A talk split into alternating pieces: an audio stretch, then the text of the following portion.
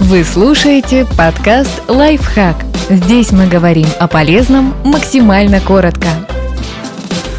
Можно ли беременным красить волосы? Если соблюдать правила, риски минимальны.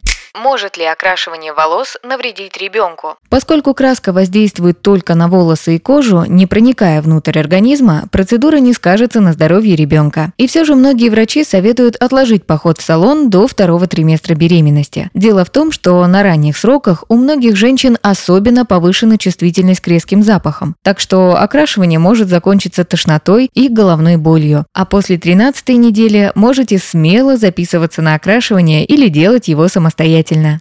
Как избежать проблем при окрашивании? Чтобы окрашивание волос не сказалось на вашем самочувствии, соблюдайте несколько правил. Используйте знакомую краску. Некоторые составы могут вызывать аллергию, так что лучше отложить эксперименты и использовать проверенные средства. Если у вас проблемы с кожей, такие как экзема или псориаз, перед окрашиванием проконсультируйтесь с дерматологом. Проверьте вентиляцию. Во время беременности у многих женщин обостряется нюх, а большинство красок имеют неприятный запах. Чтобы избежать тошноты и головной боли, позаботьтесь о том, чтобы помещение хорошо проветривалось. Надевайте перчатки. Во время беременности может повыситься чувствительность кожи, так что если красите волосы самостоятельно, обязательно защищайте кожу рук. Можно не бояться окрашивания и во время грудного вскармливания. Состав не может проникнуть в грудное молоко, поэтому процедура не навредит малышу.